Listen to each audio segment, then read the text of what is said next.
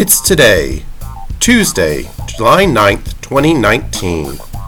And today is National No Bra Day. Today, ladies are asked not to wear their bra, and men are asked to wear purple in support of breast cancer awareness. On this date in 1815, the first natural gas well in the United States was discovered. In 1877, on this date, the first Wimbledon tournament took place when the All England Croquet and Lawn Tennis Club held its first lawn tennis tournament at Wimbledon, which was then an outer suburb of London. 21 amateurs showed up to compete in the gentlemen's singles tournament, which was the only event of the day.